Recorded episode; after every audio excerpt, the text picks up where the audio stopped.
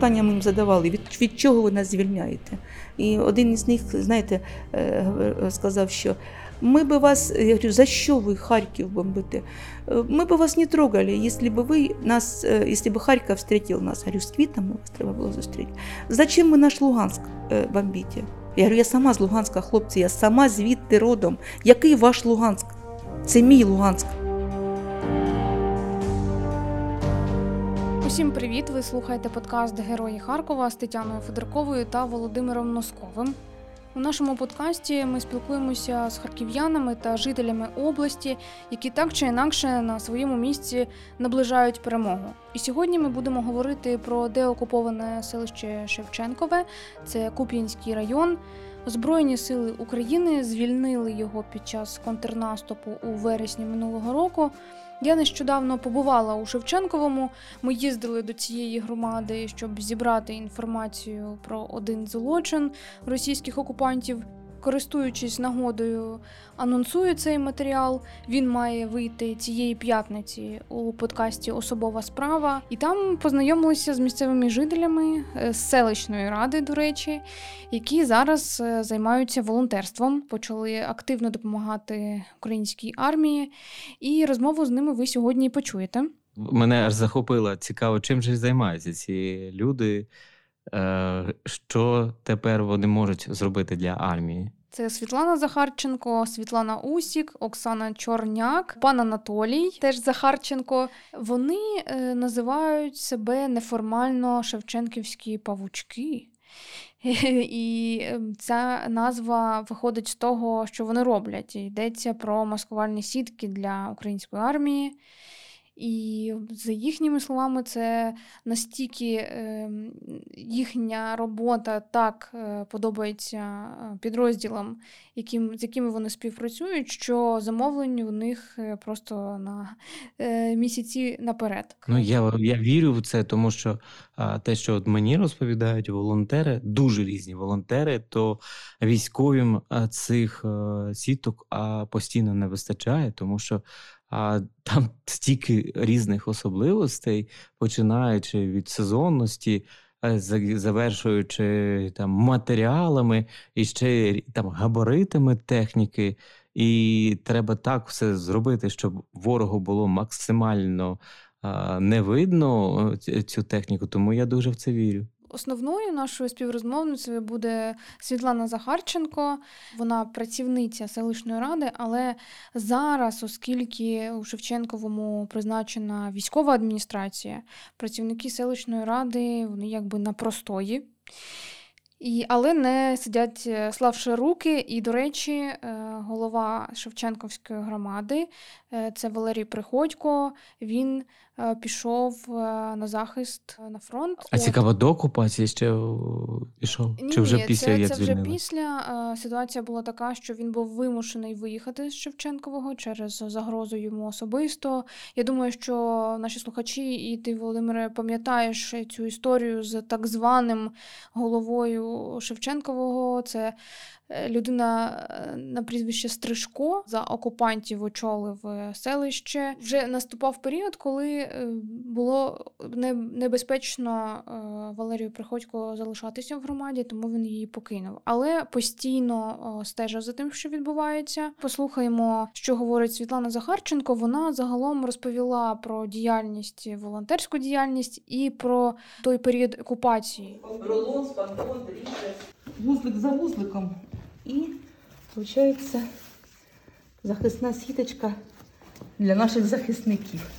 Вони ж нас захищають, а ми намагаємося захистити їх. Є е, вимога така, ну чи побажання хлопців, щоб не було прямих ліній довгих, тому що тоді їх засікає дрон, коли вони дуже прямі лінії. І не було дуже е, ячеїв. Якщо вона така, то е, це нормально, воно захищає. А коли ми зробимо отак лінію пряму, бо це вже щитується, тоді це, скажімо так, не буде корисною вона для хлопців. А коли е, говорити за Донецьку область, це і Бахмут, це, як я сказала, і Константинівка, і це і Славянськ, і Чахір-Яр, скільки ми туди їх відвезли. Да.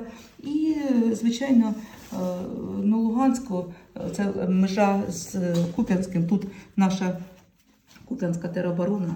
А то заїхали хлопці, ми побачили нашу сітку. Ми по почерку поняли, що це наша, бо ми ну, знаємо, як ми в'яжемо. Звичайно, відчули ще з перших днів окупації, коли працювали в селищній раді, коли ходили на роботу, і е, дехто говорив, що ви там безстрашні, безсмертні, чи ви туди ходите. А ходили тому, що е, треба було допомагати людям. Бо е, коли закрили проїзди, у нас не було зв'язку.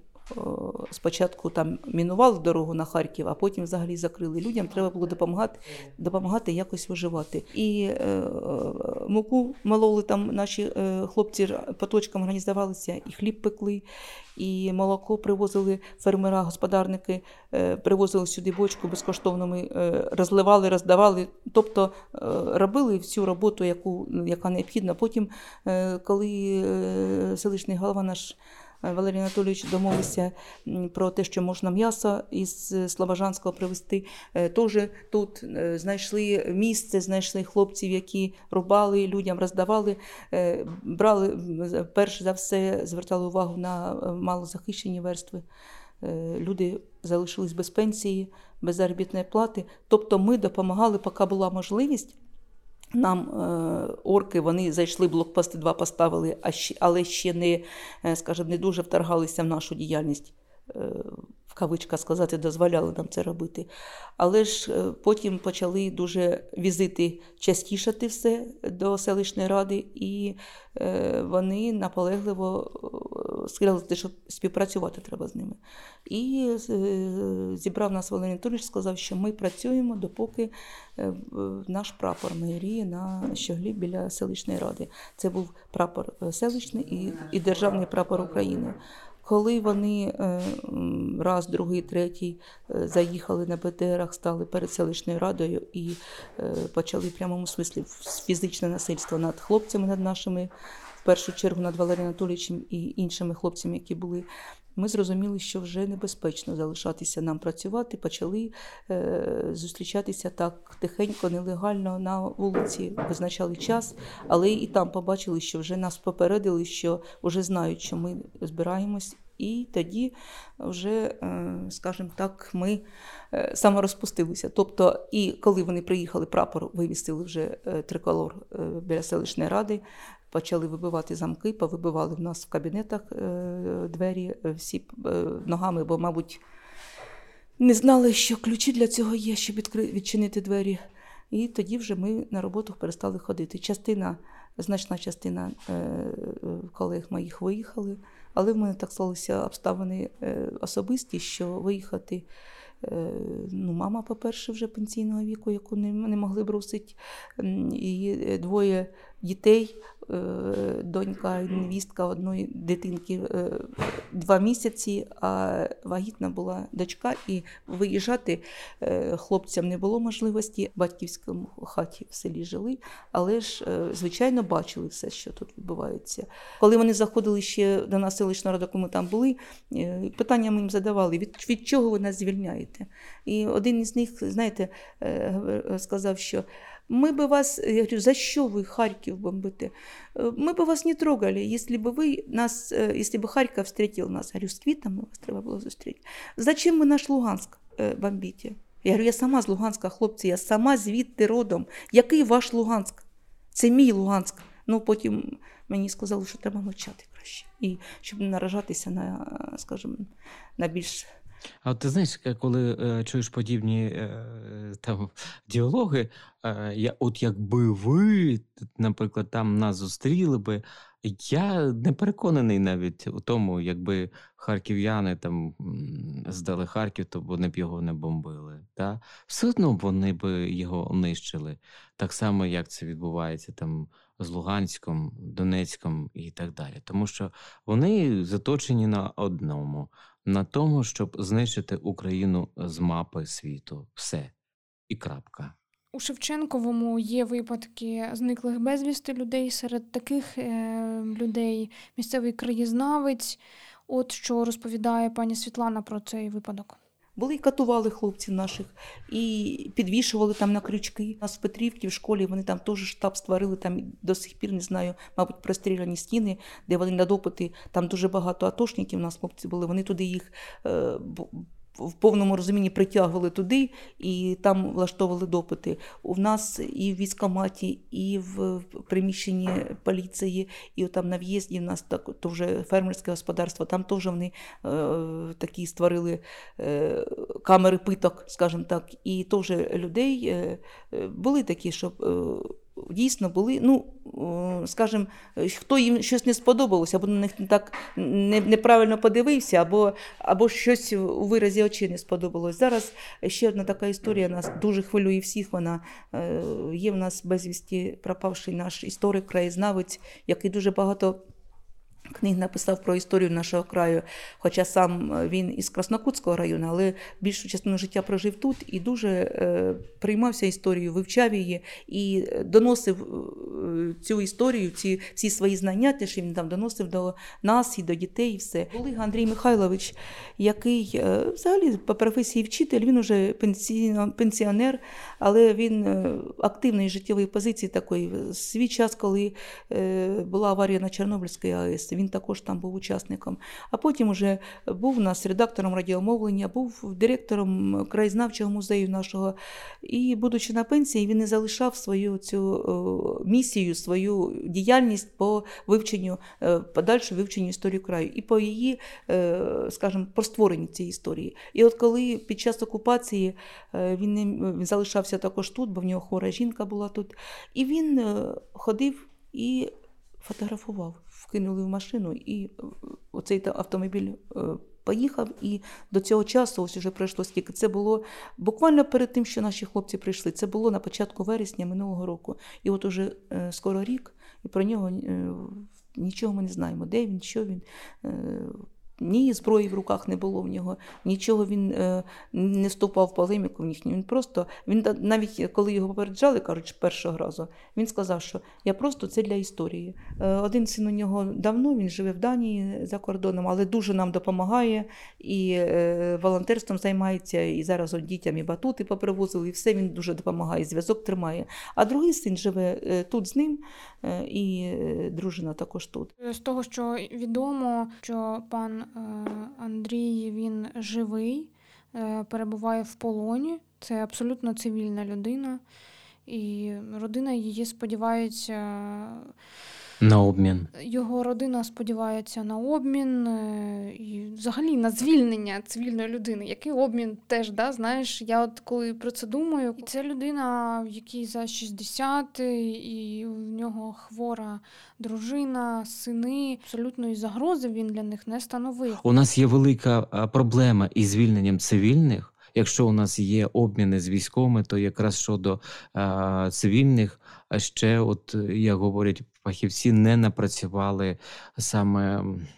Як сказати, механізму, процедури, да? е, і от навіть є ж програма Катерини Асачої, та, яка там щоп'ятниці виходить, де вона розповідає про цивільних, і постійно розшукують, розшукують, розшукують, розшукують, розшукують. І я пам'ятаю, як минулого року я їздила в Балаклію. Там е, зникли безвісти кілька людей. Так само вони волонтерили під час е, окупації Балаклії, і е, їх досі невідома доля взагалі. Там у одного хлопця дитина маленька, е, ну, жодних новин, де вони можуть бути, в якому вони стані здоров'я і, і так далі, взагалі немає. У одного хлопця дуже похилого віку. Е, Старшого віку е, мати, їй потрібна допомога, вона живе сама. Ну, тобто, це кожна доля е, людини, і це страшне, що переживають наші родини, наші земляки. Хочеться, дуже хочеться, щоб рідні і близькі дочекалися звільнення цього історика, щоб йому вистачило сил витерпіти. Щоб не нашкодити, так? Такий принцип діє, щоб не нашкодити зайвими розмовами, або якось там спугнути, або навпаки розлютити. Ну, я не знаю, як можна да, мотиви пояснити тих окупантів. Але ми чуємо про полонених військових, е, ми знаємо про обміни військовополонених, але разом з тим про цивільних дуже мало інформації. Е, Ну, от я ж кажу, що вони, наскільки я розумію, то вони працюють саме над механізмом звільнення, тому що щодо військових, так. Тут же ще є яка історія, що а, росіяни ще ж е, не завжди готові оприлюднювати інформацію, хто у них із цивільних знаходиться у полоні, і е, там Міжнародному Червоному Христу доступ е, заборонений багато буцегарень, і теж інформація там ледь-ледь просочується. А, ну, тобто, тут все настільки відбувається по-різному. Хтось десь дізнається через якісь джерела, там десь е, з'явилося обличчя у пропагандистських каналах чи в новинах, десь на форумі хтось когось чогось згадував. Потім через звільнених е, там військових тих самих може теж, а я бачив його, наприклад. Е, тобто дуже люди по-різному отримують інформацію про своїх родичів, що там знаходяться. А ще днями була інформація про те, що Кабінет міністрів України ліквідував офіс уповноваженого з питань осіб, зниклих безвісти. І е, це теж таке рішення. Знаєш, е, ці повноваження передали іншим органам, там ну, Міністерство внутрішніх справ, Міноборони. Це рішення ну, викликало знаю, у мене питання, бо я знаю, да, що да, вже да. люди по Харківській області вже зверталися до цього офісу уповноваженого. Вже вони мали надію на те, що якось зрушиться з місця їхня справа, і тепер ну дивися, там наскільки я знаю, вони е, якби це все.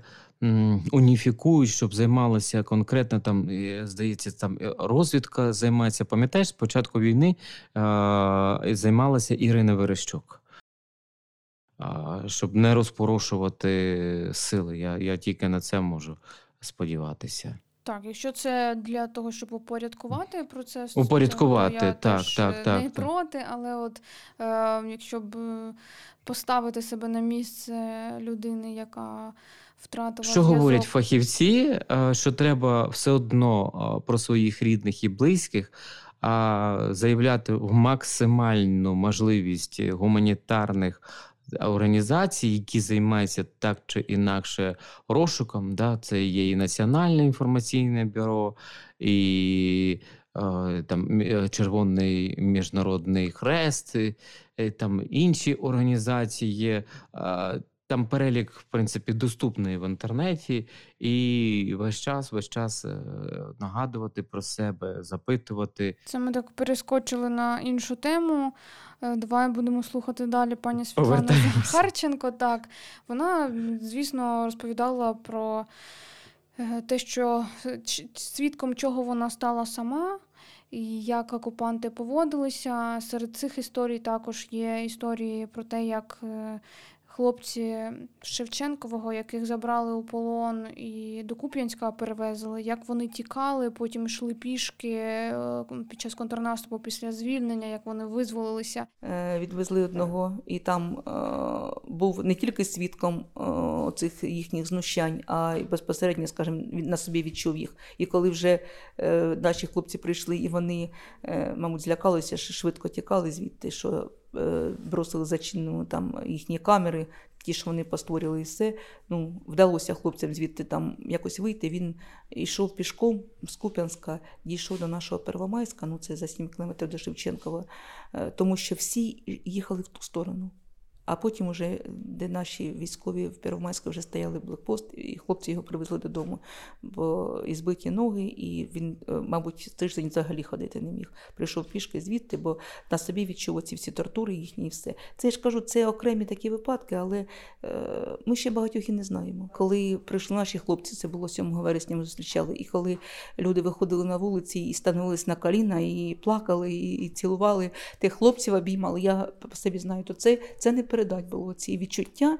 І отут вже проявили, скажімо так, настільки оголилося це істо наше внутрішнє, що ну, ми дійсно е, оцінили цю ціну і е, нашої. Е, зараз готуємося до незалежності, нашої свободи, нашого нашого життя, отого оцінили, що е, дійсно ми до цього жили. А коли знаходились під окупацією, то боялись люди підняти очі, боялися е, лишній раз вийти з будинків. Так, е, е, тільки завдяки нашим хлопцям, що нас тут не було руйнувань за той час, тому що, ну, звичайно, е, це ж наші воїни, вони берегли своїх людей і не, не обстрілювали, скажімо так. Ну, але ж бачите, зараз, коли вже пішла деокупація, і здавалося б, у нас відкрилося друге дихання, ми почали вже.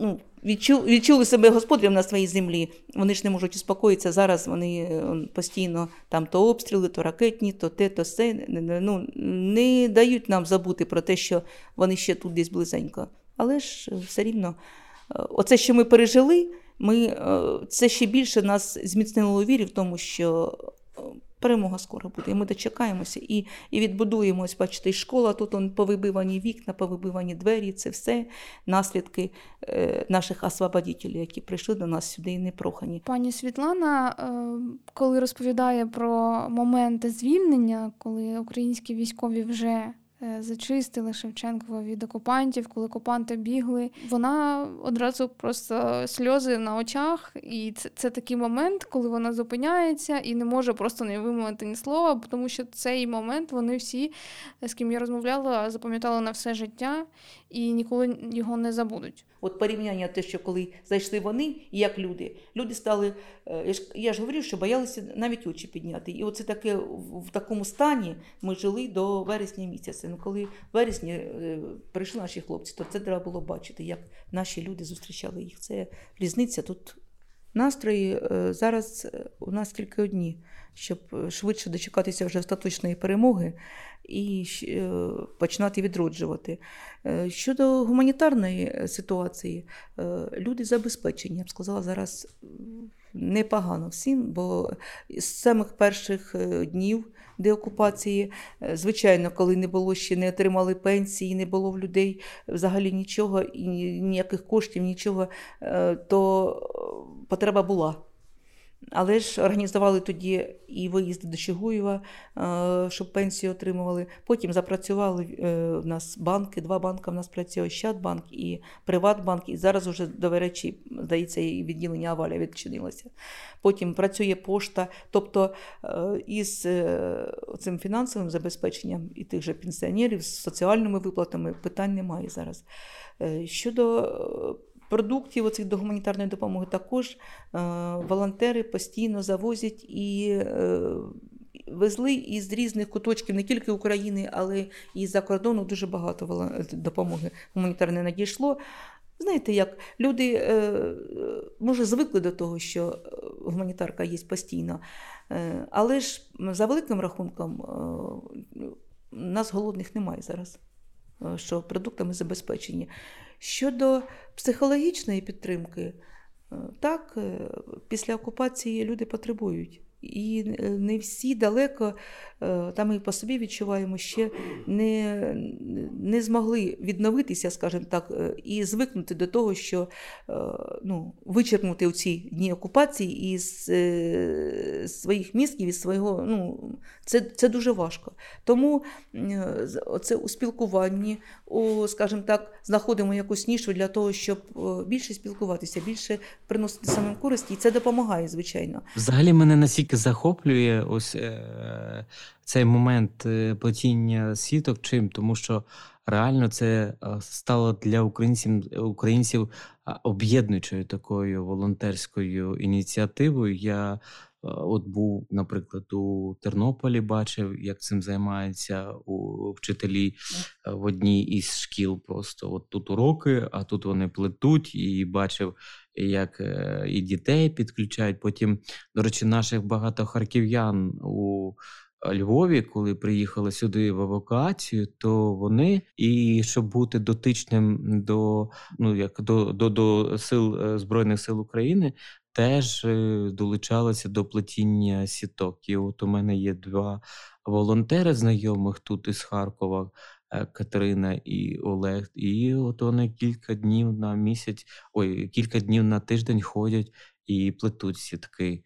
Е, Тому це завжди, хоч ну, якби сприймаєш е, з вдячністю, тим паче, що це реально дуже складна штука. Там мозолі такі з'являються у людей. Ну і тим паче, це ж треба ж виконати всі параметри, які задають військові для тої чи іншої зброї. А якщо тут, якщо й треба ландшафт повторити, да, е, не це ж не просто одного кольору, що вона має білою бути, там, як взимку. А, а якщо це, це весна, тут е, зелений колір має бути, там коричневий. Якщо це літо, то тут змінюється ще. Тобто тут дуже цікаво, але й дуже складно. Чоловік Світлани Захарченко Анатолій е, теж долучився до гурту. Да? Всі всі це роблять е, з маскувальними сітками плетуть. Він е, якраз от зараз ви послухаєте, він надрізає ці шматочки спеціального матеріалу. І те, що ти кажеш, да, що мозолі і все, все інше, що це непростий процес. Він у таких перчатках резинових, і він якби намагається захистити. Бо і матеріал такий своєрідний, знаєш, е, з- Своєрідний, з, та, з, та, та. таким, з таким. От, але е, все одно, за їхніми словами, е, військові дуже дякують, бо вони знайшли такий і матеріал дуже влучний такого кольору, що подобається. Ні, ну можна. Ну там є, де ми заказуємо ткань, тканину, е, на полоски можуть порізати. Ну це буде стоїти дорожче. дорожче. Кожна копійка на, на рахунку. не- Це людські гроші. От, а Світлана Усік, е, теж її голос ви зараз почуєте. Вона розповідає, з якими думками вона плете сітки. Хоч якийсь крок до перемоги і все. Хоч чимсь хлопцям допоможемо. Це ж передається. З душею це робимо. Правильно, все правильно.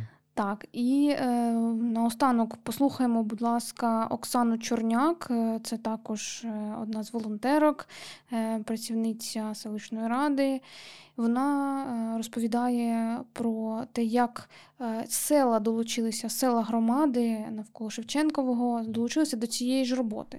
Тому що е, якщо дійсно ми хочемо, щоб не повторилася ця окупація, щоб не було більше війни, потрібно докладати більше зусиль, е, донатити. Хто має змогу долучатися до різних справ.